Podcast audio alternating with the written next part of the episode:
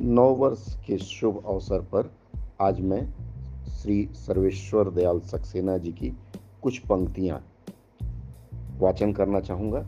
शुरू करते हैं। खेतों की मेड़ों पर धूल भरे पाँव को, कुहरे में लिपटे उस छोटे से गाँव को नए साल की शुभकामनाएँ।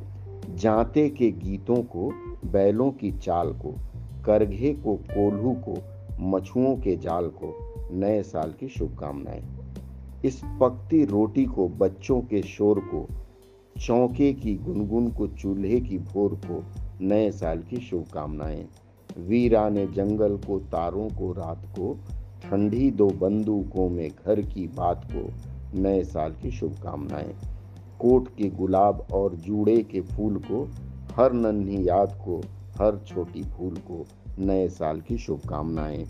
जिनको जिनने चुन चुन कर ग्रीटिंग कार्ड लिखे, उनको जो अपने गमले में चुपचाप दिखे, नए साल की शुभकामनाएँ।